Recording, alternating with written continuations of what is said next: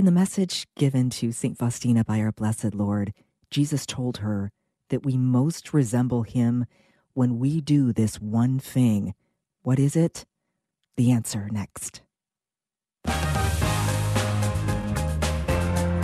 Helping you grow deeper on your spiritual journey. Welcome to the Inner Life with Patrick Conley. Blessed Friday. Welcome to the program. This is the Inner Life where we offer spiritual direction for Today, my name is Brooke Taylor, filling in for Patrick Conley.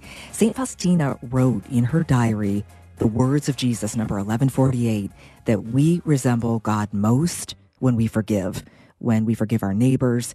And we may know this in our head. We may have interiorized the truth of that in our heart. But when it comes to exercising that action, it remains one of the hardest things to do.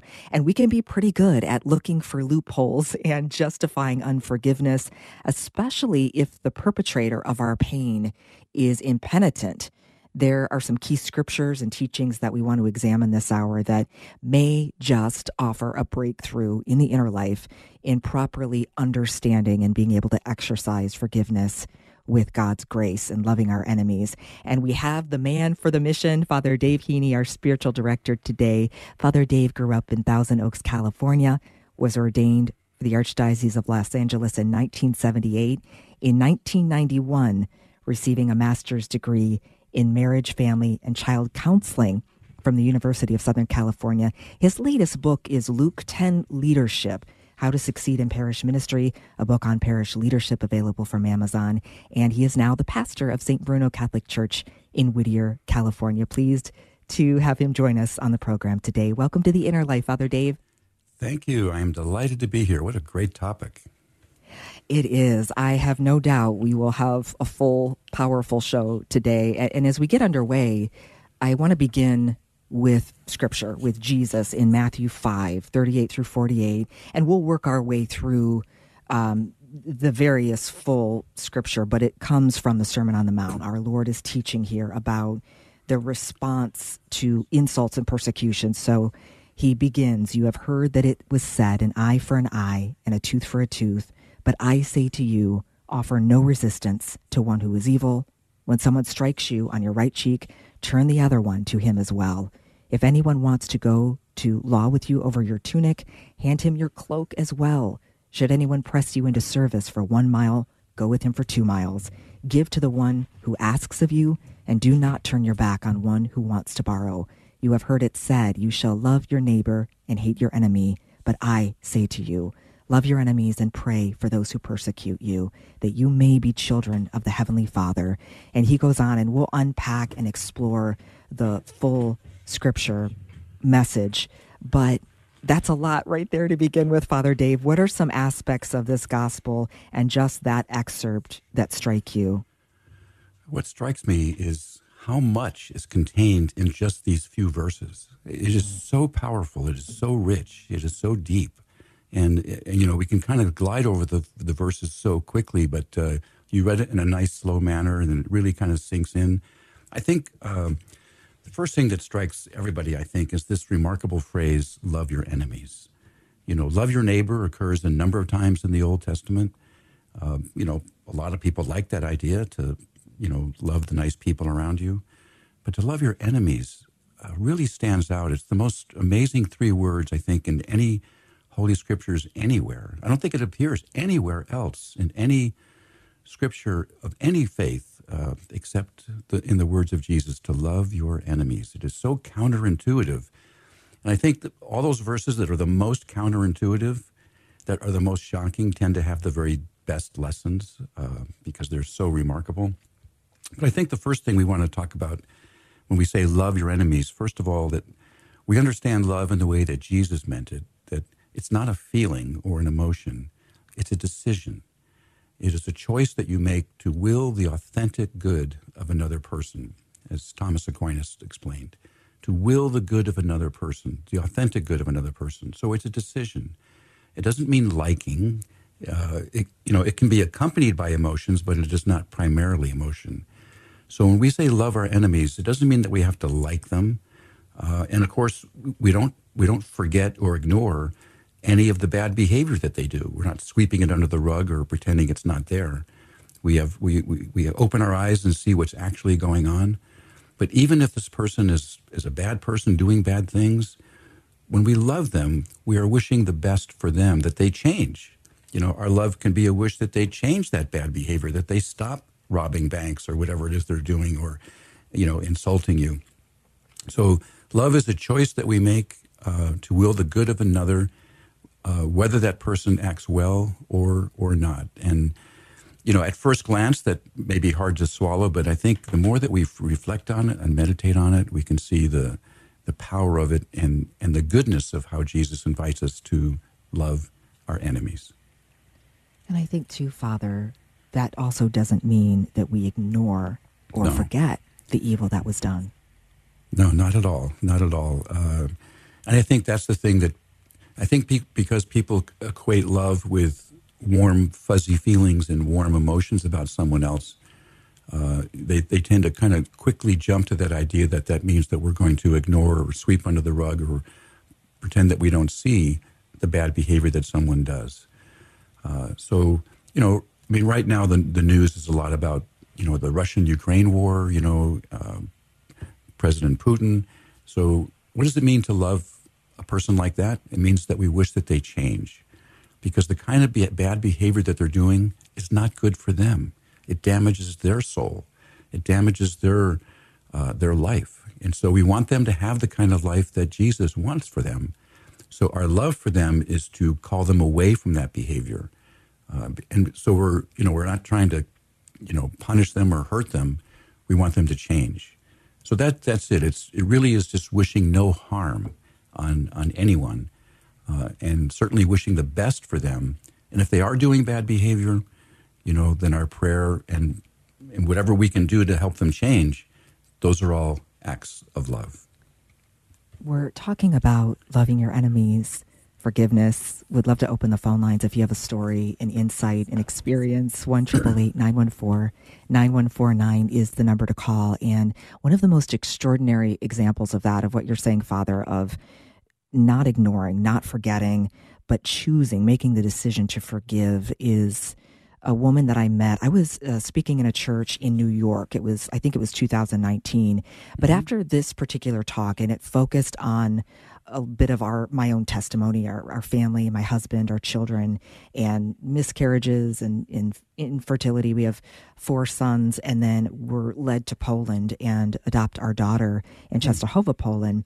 She has some special needs, and so I was sharing all of this and going into the extraordinary detail. And at the end of the day, at this talk, there was a beautiful young woman who was kind of hanging back. And after I had, you know, conversed and went through the reception line, she was there and remained. And she came up to me to tell me something that I've never forgotten. I go back to as a as a great illustration of what you're talking about here on forgiveness. Her name is Alex, and she shared with me that she is a survivor of a botched abortion. That she was born in Russia. That her mother tried to have a chemical termination, but it didn't work. So the labor was induced early and Alex was born and she had some disabilities because of that chemical abortion attempt. And mm. after she survived, her mother left her, abandoned her again, uh, left her in an orphanage. And, you know, her own mother tried to kill her. And then when she survived, abandoned her again. She had a mild cerebral palsy. And, uh, you know, as a result, God is good and faithful. And she was adopted into a home by a couple in New York, raised in a good Catholic family. And today she is a wife and mother herself, faithful Catholic woman. But, Father, you know, as you rightly emphasize, she made the decision to forgive. She had asked our Lord first to help have the desire and the grace to want to forgive. And she, I remember, had shared with me that it was in counseling and the counselor pointed out that when when her biological mother attempted that abortion she didn't know the person that Alex would become, mm-hmm. that the decision in that moment was likely made in desperation of her present circumstance and not with the perspective of a girl named Alex with such beauty and kindness and humor and a family and all that would come to pass with the gift of her life. And, and the pro life implications of that, first of all, is uh, profound. But as it relates to forgiveness, she was given the grace to see from a perspective that allowed her to make that decision to not only forgive her biological mother, but to pray for mercy for her. And I just think that's such a potent illustration of your point that love is a decision to will another's good, but it doesn't mean that we ignore or forget right. the evil that was done. What a remarkable story. And of course, it all began with that young girl uh, praying that she that she could have the grace to forgive and you know calling upon the lord's grace to help her forgive but you know this the, i think you're it's so right you know whenever i encounter someone who is contemplating having an abortion or is talking about it, I'll often say, What else is going on in your life? And then I find out that there's poverty, there's stress, there's coercion, there's desperation, maybe there's some mental issues. You know, the, the decision to end a life is so counterintuitive to the way God made us that in order for that to happen, it usually is a result of a, maybe a tsunami of all kinds of other stresses that are going on in a person's life. So once you find out what else is going on in their life, and if you can maybe address all those, then the decision for abortion often goes away. But you know, the mother here, you know, probably did have all these other things going on, and and just wasn't, you know, she had no idea of who who this child would be, um, which reminds me of you know what our Lord says on the cross: "Father, forgive them, for they know not what they do." If the mother knew you know, what kind of a life she had within her and what the potential of this life would be, you know, that would change, I'm sure, her whole decision making process. Uh, so uh, it really is a remarkable story uh, of going on a different path than revenge. You know, very often our first impulse is when we are hurt or someone damages us in some way, we want to get even. We want to get back to them. And that's just almost impossible to do. Uh, we generally over, kind of overdo it and then the person wants to get back at us and we have this kind of cycle of revenge that goes up and up and up and up and escalates until some serious damage occurs. So she went on a different path uh, first of all asking our lord for the grace to forgive and then receiving it. Um, and and has had a very meaningful life as a result of it and you know her story i mean you know we're you're telling it now on relevant radio and you know perhaps millions of people are hearing this story as well. So what happened to her in Poland has now become a story that is continuing to make its way around the world and and and hopefully will have as powerful effect then as, as it's having right now as as you relate this story, Brooke. Thanks for sharing it. Well, praise God. Yeah, I'm I'm grateful to be able to share it. And I actually had reached out to her yesterday. We've kept in touch. Mm. Um, she now remarkably, is a Catholic napro technology nurse. So she helps others. Um, oh, there you go. You know, Perfect. under the beauty and the teaching of our church to be able to create and, um, you know, have have life, and and so that's really beautiful. But also too, you know, it hits home because I think forgiveness is an act of hope. We hope for the faith in God that he will provide. And if we don't forgive, it means we're holding that grudge and our heart is not free. And I think this is the paradox of the gospel, the very thing, or the, the cross, I should say, the very thing that was meant for our demise is the very thing that our Lord turns into victory. And so the fact that not only did she live and survive, but she has gone on to have a family and to not be bitter about it. And I, I, think it's Hebrews, and I don't want to mischaracterize the context of the scripture, but it says, See to it that no one fails to obtain the grace of God, that no root of bitterness springs up and causes trouble, and by it many become defiled. And sometimes when we hold on to unforgiveness, we're poisoning everyone else around us because we're so angry and we cannot let it go. And why do you think, Father, we can't let it go? What are we receiving from that that we want to hold on? Is it pride? We want to be right and we feel that it's a matter of justice? Uh, that could be. That's a very common idea, I think. Uh, you know, when someone hurts you, uh, the, the, our faith has two ways of responding, and one is forgiveness, and the other is reconciliation. And those are two different words, and they divide. They really describe two different uh, behaviors. Forgiveness is simply an act, is simply a promise of no revenge. You hurt me, I'm not going to hurt you, but we're not friends. to be friends, we have to reconcile. So when Jesus is on the cross, he says, Father, forgive them. And what he's saying is, Father, these people are killing me. I don't want you killing them. But all of you people, we're not reconciled. You shouldn't be crucifying anyone. So forgiveness is something we can do even in the midst of the hurt. Jesus did it on the cross. We can say, you know, I'm not going to, you hurt me, I'm not going to hurt you back. But in order for us to be reconciled, uh, we have to go through several steps. And the first is that the hurt has to stop. Um, and then the second thing is we, we kind of like to know why did you do this? W- what happened? What's the story here? Why are you doing this? And the third step is a promise of amendment. You're not going to do it anymore. And then the fourth is if you've damaged something, you have to repair it. Now, if you think about it, our sacrament is not called the sacrament of forgiveness. It's called the sacrament of reconciliation. Because at the moment of our sin, God forgives us. He says, You've hurt, you know, you've done this damage to yourself. I'm not going to hurt you anymore. So there's, there's no revenge on the part of God. But in order to reconcile, we have to stop the sin. We tell the priest perhaps why we did it in confession. In the act of contrition, we say that promise of amendment, we're not going to do it anymore. And then the penance is a kind of a restoration. You know, if we've broken something, we repair it. If we've stolen something, we return it. Uh, if those are not possible, then we say these prayers. So reconciliation is a is a process um, of you know stopping the hurt, giving an explanation of why it happened, promise of amendment, I won't do it anymore, and repairing any damage. Now the problem is sometimes the person who hurt you has died or is out of country or or doesn't want to reconcile.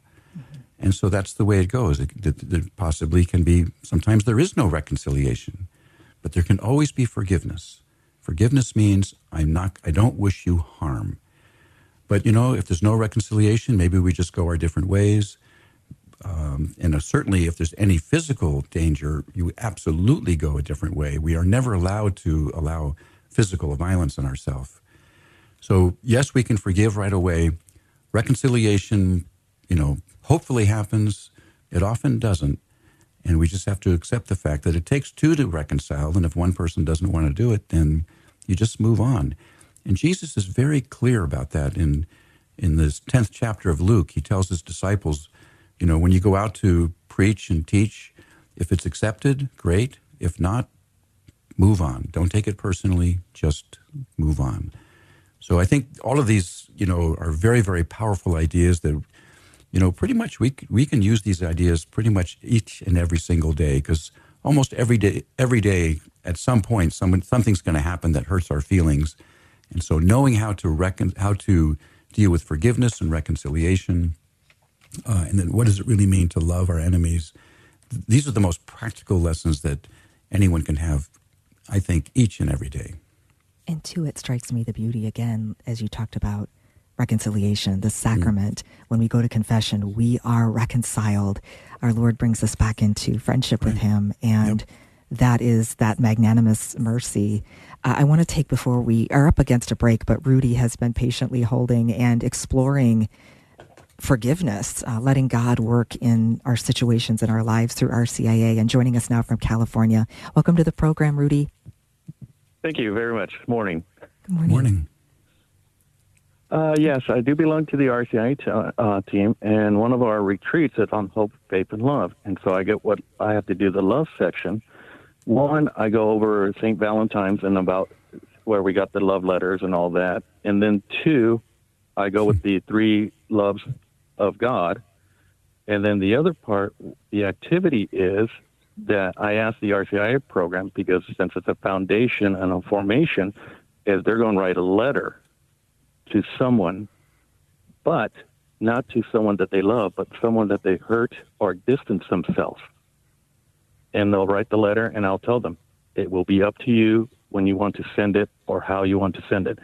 But the love that God has given us, you need to express that love to the other people to heal. And that's one of the activities that I have on the RCIA program. Wow. that's uh, that's pretty dramatic, and that's uh, uh, you know kind of dealing with the issue right up right up front. Uh, that's amazing. Uh, uh, how, how has it gone? How how has the experience been? How, how do the uh, members of the RC? Yeah, go ahead. Very well. The first time I did it, the deacon's wife, she actually came to me and she goes, you know, that actually helped me to heal with my sister. She goes, I mm-hmm. never thought about doing something like that. So, like I said, since it's a formation, you're getting into that love to have it in their hearts for future reference. It really is remarkable. I, you know, I can imagine the people sitting there thinking, like, who am I going to write to, and and what am I going to say? Uh, and then there's the decision. Have you had people actually send a letter? Uh, that I don't know because, like I said, I I give it, Leave up, to them. I think, yeah, it's like I like I told them, it's up to you if you want to send it or keep it there, but it's going to be up to you. We're not pressuring you that you have to send it. So that's what I'm having their love to push it. Yeah. That's I think that's really good though because it's a tangible action step that sometimes when there is unforgiveness or again the um, idea of loving your enemies that that we are called to do, you can have these fractured relationships or a, a pain, unforgiveness, and years can go by. You don't realize it. Your heart gets hardened. You decide you're no longer going to speak. The relationship is severed or severely wounded. And it's not just days and weeks and months, it's years that can go by. And it's easy to just kind of stuff that down, move on, not really talk about it, but mm-hmm. to Rudy offer these beautiful souls an opportunity to sit and reflect and also I think take responsibility too sometimes. Did I play a part in this? What is the block that's resisting that's that I have up that I'm not willing to have docility of spirit and mercy. You know, we are called, the spiritual work of mercy is to bear wrongs patiently. And I'm not saying that these are frivolous or small, they may be very justified, but I think that's, Father, a great idea to put into practice what is so difficult. Yeah. You know what? I would just add one practical step to this. Uh, and thank you, Rudy, for sharing this. This really is a remarkable RCIA practice. But because hurt, being hurt, is, uh, involves so many emotions um, that uh, I would say that it's best to write out the letter and then consider it simply your first draft. Uh, and then re- re- write it again uh, because you want to make sure that the, that the message that you're delivering uh, is not only is from your heart but also from your head because sometimes if you write emotionally sometimes the phrases come out wrong can be extreme uh, and can be unclear uh, so maybe the first attempt at it you know kind of get the sense of what you're saying and then make a second draft um, uh, write uh, make it that your first draft and then write a second letter that maybe puts your thoughts in in a better order more clear less ambiguous and and more powerful i think. So and again that's only because being hurt causes so much emotions and and uh, feelings that it can you know cloud the way that we express ourselves so i think it's a beautiful exercise you know to do in the rcia class but if you're actually going to send a letter consider the first letter your first draft and then write a second one that uh, that you may find is is really much more accurately expressing what you want to say. So that's that's a kind of a practical suggestion that i would say Wise counsel. Thank you so much. Father Dave Heney is with us. God bless you, Rudy. Thank you for that. And I love your comment too, Rudy, because it is, again, it's an action step. A lot of times we are able to articulate our faith and it sounds good, but working that muscle of actually following through with some of these difficult calls is is challenging. And so to hear the practical way, of course, that's the beauty of the life and the witness of the saints. And even going back, how often I have revisited the story of Alex and that magnanimous action of choosing to forgive her mom. And speaking of that, I want to hear your lumberyard story, Father, about turning the other cheek, bearing insults. We'll get to that after the break. Our topic today is love your enemies and forgiveness, unforgiveness. Father Dave Heney is our spiritual director. My name is Brooke Taylor, filling in for Patrick Conley. Have you experienced loving your enemies? One of the most difficult spiritual works of mercy, bear wrongs patiently, but it can be hard to do, but one of the most liberating aspects as we are conformed to Christ. Our Lord asks this of us, the saints do it.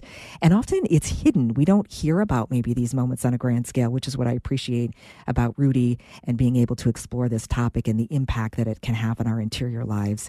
Do you have a story? 1 914 9149 is the number to call. Would love to hear from you. Back after the break here on The Inner Life on Relevant Radio and the app. Stay with us.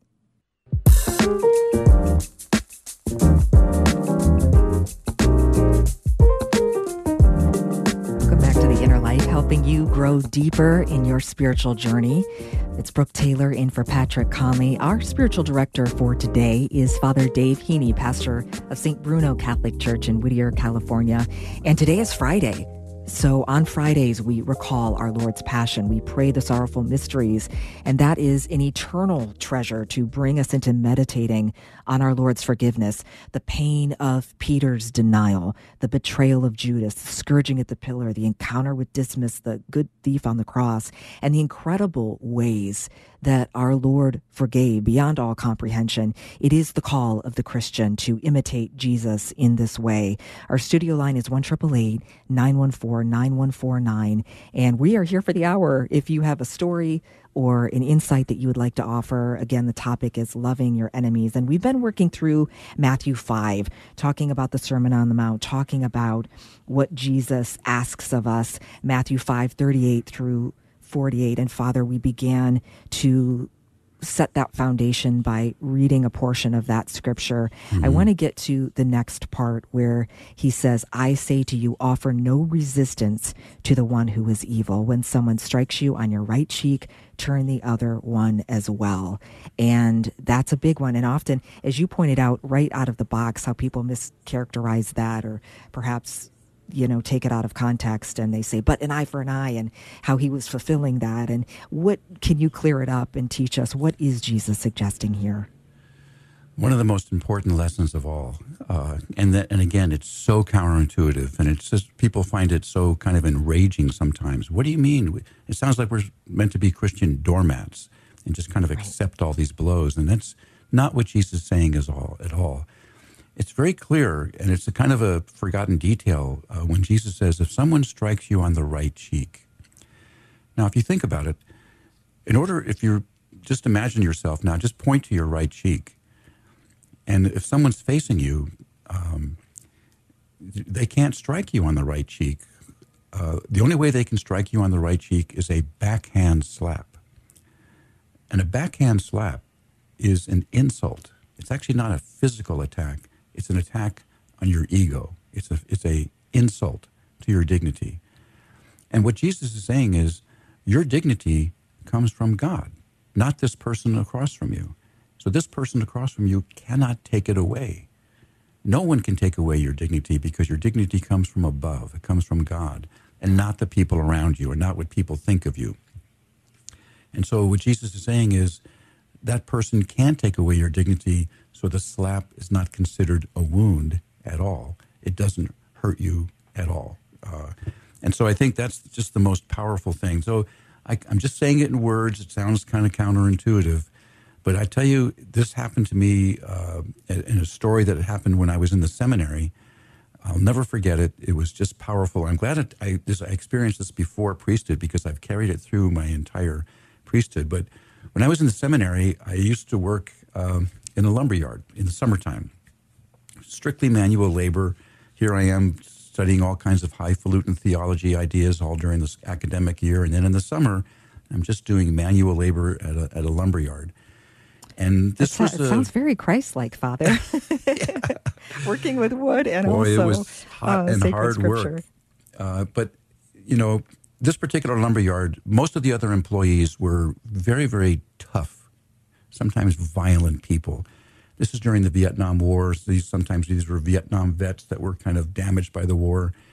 Uh, sometimes the police would come and take away one of our employees. It was a, it was a tough place. So we had all these kind of ex felons and people on the run from the law and tough people and a seminarian.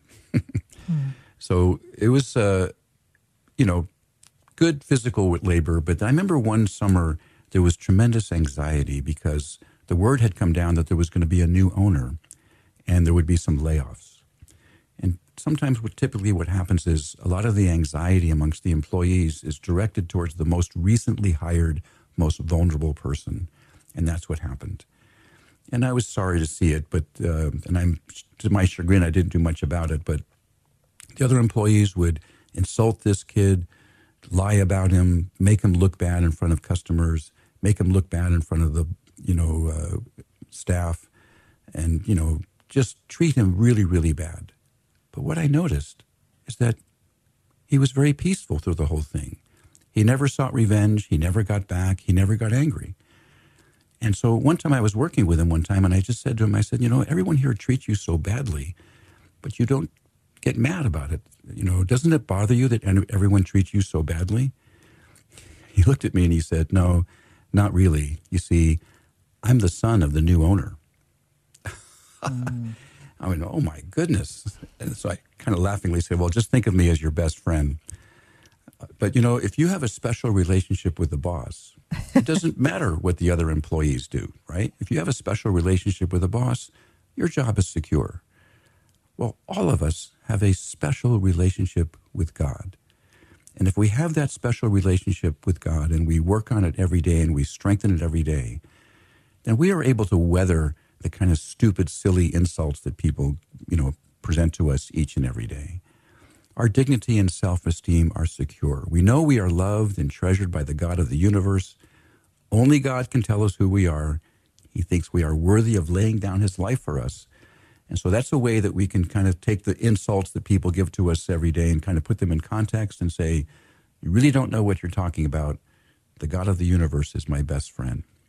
That was the story that I, that I remember from that lumberyard way back uh, before I was ordained 45 years ago, and and I think it's just uh, it's kind of a a lived example of this remarkable passage from uh, the Sermon on the Mount.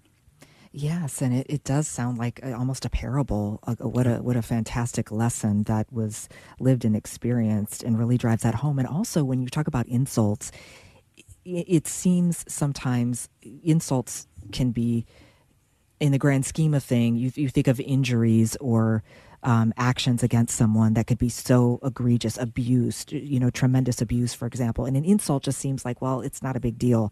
But those things can sometimes get lodged in our heart. And I almost think of it like as a blockage where when the artery is clogged, it is just not functioning. And I think that with regards to grace, where when we allow ourselves to get stuck and we are really angry by an insult, it's like it gets lodged in our heart and the grace can't flow freely. And we're the one, the usually person who lodges the insult is just going on with their life. And that actually happened to us recently is really interesting because I felt like the Lord showed me. And it's like, okay, I have the grace to see this. I get it. And it was a situation where my husband and I were in the grocery store with, with our daughter who has special needs. And a gentleman came up and he said, Well, what aisle did you get her on? And my husband um, just kind of laughed and he said, She looks like she was in, from the consignment section. And I didn't hear him say that. And I don't even know, I don't think he meant anything by it, but my husband heard it and he, I just could see the color drain from his face. And he was really angry. And he said, Did you hear that? And so then we both proceeded to stew about it.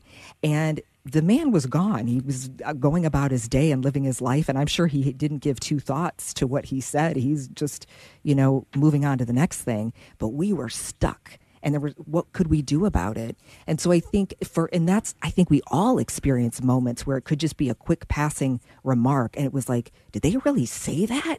And then we focus on that. And that's what grows. And of course the enemy when you look at spiritual combat he mm-hmm. wants that because it causes us to doubt. It causes us to lose our peace.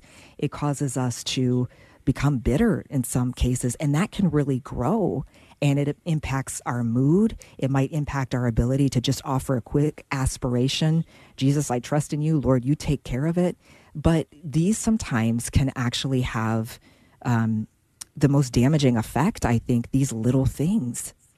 I think so. Uh, you know, those are kind of instant automatic reactions that we have when someone, you know, insults our family, insults our child, uh, insults us in some way.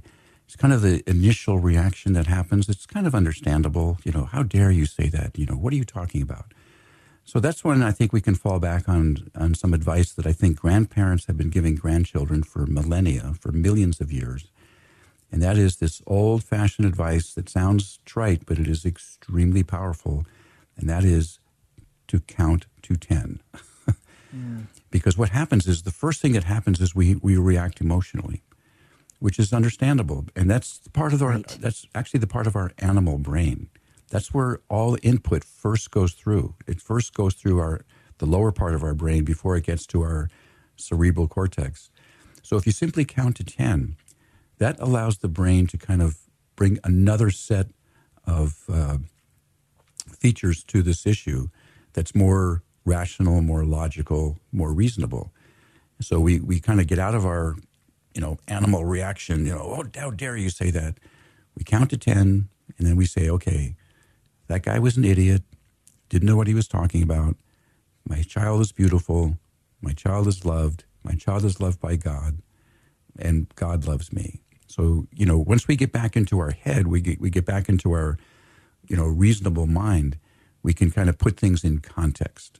Uh, that's just counting to 10. Uh, sometimes you have to count to 100 or maybe count to 1,000. Uh, but whatever it takes to, to get out of that first emotional reaction. Uh, but at the same time, too, Father, I'm wondering yeah. the perimeters. There are, there is, there are times, whether it's in marital confrontation or perhaps a parent to a teenager who's being obstinate and defying the fourth commandment and, and just being disrespectful to their parents or a situation that might you know justice might demand a response is there a good gauge of discernment of when do i say okay i am going to bear insults and pray for those who persecute me? And when do you rise up and defend the weak? Or, for example, for the teenager that might be insubordinate and to respond again. But like you said, it's the emotion aspect that we want to try to analyze and not yeah. respond out of emotion, but out of charity, out of justice and mercy and virtue. And don't forget, teenagers, as lovable as they are, often sometimes deliberately provoke their parents to create uh, an emotional reaction. And so the smart thing for a parent to do is to not take the bait. You know, don't, uh, you know, fall into the trap. Um, you, you just never want to respond emotionally because that's generally when you're going to say the wrong thing and do the wrong thing out of an emotional outburst. So sometimes you might have to walk out of the room for a second, uh, whatever it takes to calm down and then act out of out of reason. Um, and then you know, once teenagers find out that they can't push your button, uh, that they can't, you know, goad you into something or other, uh, then their behavior often stops uh, because they're not having any effect. So we just always want to make sure that we're acting reasonably, uh, out of our reason, because that's that's what makes us human beings. That's what makes us uh, successful. Emotions are good, you know. We use them as the fuel, uh, but not they don't determine the direction. So it's like putting gas in the car. Emotions are like the gas in the car, it's, it's the energy and the fuel. But we are behind the wheel, making sure that we drive reasonably and rationally. Uh, so uh, count to 10, count to 100, walk out of the room for a second, come back. Uh, but just make sure that whenever we are responding to a, you know, a, a volatile issue, certainly involving hurt, uh, we, we don't want to respond emotionally because that's that's just going to exacerbate it, make it worse, muddy the waters, and make it very very confusing. So count and, and to ten.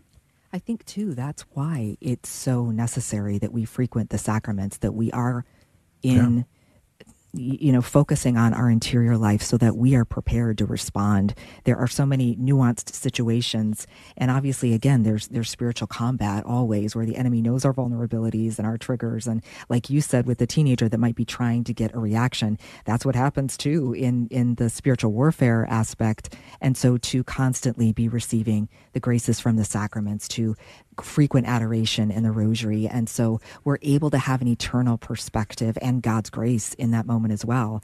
And and with the story that you shared about the lumber yard. And speaking of that, we have to take a break. But before we do, I want to get to Father Bill. He's on hold from Illinois and appreciated your story. I think has a question about that as well. Are you with us, sure. Father Bill? I sure am. So interesting story, but a question that passed my mind, especially since the theme of the conversation is forgiveness. Did the son of the new owner, did he forgive those who were harassing and insulting him, or did he have his uh, his father, the new owner, uh, fire them out of revenge?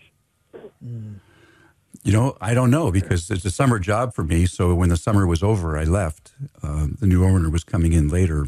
Um, but again, you know, at that time, you know, I was completely unfamiliar with all these issues of forgiveness, and you know, I was still in the seminary. I was, uh, I was in the college seminary, so I had a, you know, a number of years before ordination. Uh, so the story has impact for me looking back on it now. Then I, looking back on it, I recognize all the wisdom that was there, but I, I don't recall, uh, uh, you know, what what happened to those employees uh, afterwards. But it's a good question. But my my sense is is that he didn't take anything personally. He didn't he didn't feel the need for revenge. He didn't feel the need to get back. Uh, his job, he just had a sense that his job was secure. I think he had that kind of quiet confidence, knowing that um, these people, these people that were insulting him, are idiots, and ha- it has no consequence. And he didn't take it personally because uh, his, his he had a sense that his job was secure. I think that was the that was the main thing that I remember looking back 50 years. and and that comes with trust and i think there's a great lesson there too you know just yeah. uh, moving into a deeper place of trust in christ in in our own lives. Father Bill, thank you so much for your call. I, I want to take a break, and we've been discussing forgiveness, loving your enemies here on the Inner Life this hour. Our spiritual director today is Father Dave Heney, author of Luke 10 Leadership: How to Succeed in Parish Ministry, the pastor of St. Bruno Catholic Church in Whittier, California, and the phone lines are open one triple eight nine one four nine one four nine. I think we might be able to squeak in a few more calls here. Do you have a story about loving your enemies, about forgiveness? Forgiveness, things that you've learned, things that you've struggled with. We'll be here uh, for the rest of the hour with Father Dave. I'm Brooke Taylor, filling in for Patrick Conley here on The Inner Life on Relevant Radio and the app. We'll be right back. Our sponsor, the University of Dallas, invites you to check out The Quest, a five episode video series on discovering our purpose and living it with courage. Start watching The Quest for free at relevantradio.com/quest. Okay.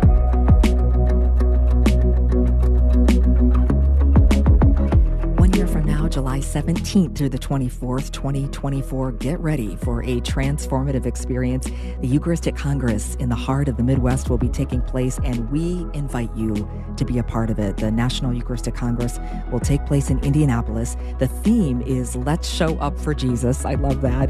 And you can meet your favorite show hosts. Join us for the Family Rosary across America every night on the main stage.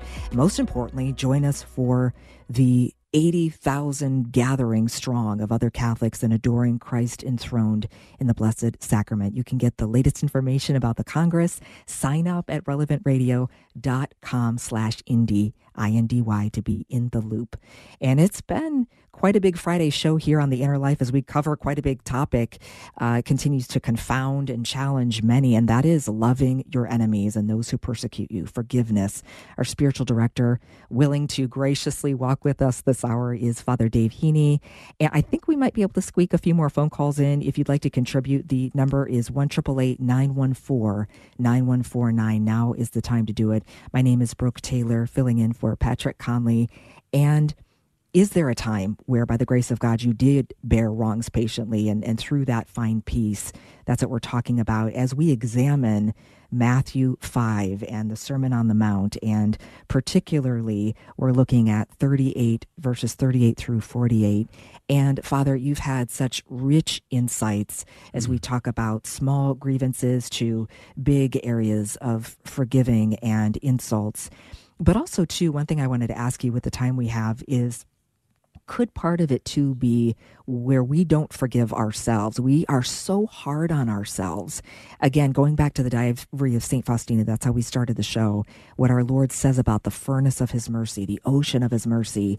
And, and we can trust him to give us the grace to let go, to cast our sins into the sea, but then perhaps is there a lack of faith where we don't believe it? We beat ourselves up. And then when someone does something to us, we be- beat them up too. And mm-hmm. maybe it's because that's all we've known.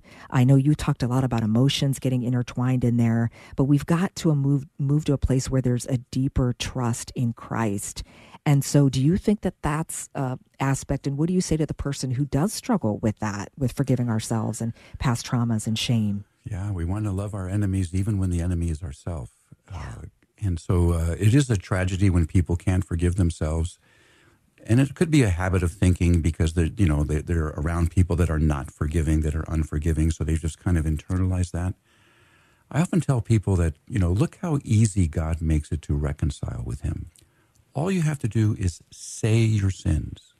You don't have to pay any money. You don't have to, you know, do any manual labor uh, you, all you have to do is go to confession, and if you simply say your sins and you're sorry, your sins are forgiven. Now, why does God make it so easy? Because He wants you to move on. He doesn't want that sin to weigh you down. He wants you to understand that it's over. You may still remember it. Confession doesn't erase memories, but in the eyes of God, it is forgiven because He wants you to move on. So I think if we don't want to get ahead of God, if God makes it that easy to forgive our to forgive our sins, then we have to do the same for ourselves. If we acknowledge our sin, we're sorry, we make amends, and then move on. Now, remembering it doesn't change. You still can remember something, but we have to kind of put it aside as Jesus does, and uh, and just kind of take Him at His word. If that sin is forgiven, let it go. Let it be forgiven uh, and and move forward. Um, I think that those ideas could help. There's a caller question, Father. I'm mm-hmm. having a hard time forgiving the woman who pursued my father and broke up the family. They are both passed away now, but I don't know how to move on. Uh, great question. Your thoughts, Father? Again, we have the two ideas of forgiveness and reconciliation. So, forgiveness simply means, you know, you don't wish this person harm. Uh, and I, I don't know if you meant, if they said if the person was alive or not. They both passed. Okay, so it's a moot point, uh, and there's no possibility of reconciliation. So uh, you can, you can just recognize that, uh, that you know you're not going to be able to reconcile with this person. Uh, it was a you know a bad thing that they did, and you know kind of lingering damage. Uh, but I think the main thing is to just focus on that idea of no revenge, um, and to let it go. Because if you don't, it can be very bad, not only for your soul, but for your body. Kind of keeping resentment in actually can harm your heart, can harm your you know internal organs, because it's not the way God designed us to live. And if we don't live the way God designed us, it can be bad for our mental health, our spiritual health, and even and even our physical health. So it really just has, has to be something that you let go. And and there's so much to that also because I think generationally there are family behaviors where mm-hmm. there might be generationally grudge holders, you know, or yeah. unforgiveness and that can be a pattern that I guess you can look back, evaluate, and see with God's grace. Take this, and in today's Friday, so as we approach the weekend, this is certainly a good opportunity too to offer an invitation to visit the Sacrament of Reconciliation, get to confession this weekend, and I do think that that's a part of it. Realizing when when when Jesus went before the Father and he stood in the most horrible garment, which is our mm-hmm. sins. He wore yeah. the garment of our sins before the Father, and how much He has forgiven us. I think then when we reflect on that and the goodness of God in our lives, how can we not help but forgive others uh, how He has forgiven us so magnanimously? And that's an important reminder. We are almost out of time, so I was hoping, Father, you might give us one final takeaway as well as your blessing. Maybe just one more thing about that last case is that at least this person has died. At least we know this person themselves know exactly what they caused, and they know they understand the truth of what their behaviors and their actions did. Uh, and so we uh, we pray for the repose of their soul. So um, I think that's uh, that can be something of a consolation. Um, I am going to see if we can squeak in Victor. We are really okay. pressed for time, uh, but I want to take him. Uh, Victor, you're on with Father. Hi, Father. Uh, thanks for taking my call. Um, more recently, I was struggling with um, of forgiveness just because of the situation that uh, went with my mother's passing, but I recall the words that uh, uh, many years ago, Cardinal Mahony actually said at a mass where he was talking about forgiveness, and he said that when people forgive us, they uh, offend us once, but when uh, we fail to forgive, every time we remember that pain, we keep offending ourselves. Yeah. Yeah, I mean, you know, one of the beautiful things about forgiveness and reconciliation is that it restores us to better health, you know, mentally, spiritually, and, and even physically. Holding on to resentment is a very, very damaging thing. God has made it very easy for us to reconcile with Himself. Let us make it, you know, easy to reconcile with ourselves and uh, with the people around us. It's just a better health all the way around. Yes. Amen. Thank you, Victor. As we close, Father, could you give us your blessing? Absolutely. Heavenly Father, thank you for the love that you share with us each and every day, even at times when we are your enemy. We ask your blessing now in the name of the Father and the Son and the Holy Spirit. Amen. Father Dave Heney, our spiritual director today on The Inner Life. Thank you. God bless you. My name is Brooke Taylor, and for Patrick Conley, look forward to being with you Monday. We're going to talk about anxiety in the spiritual life. Thank you to producer Nick Sentovich. The Holy Sacrifice of the Mass is next here on Relevant Radio. God bless you.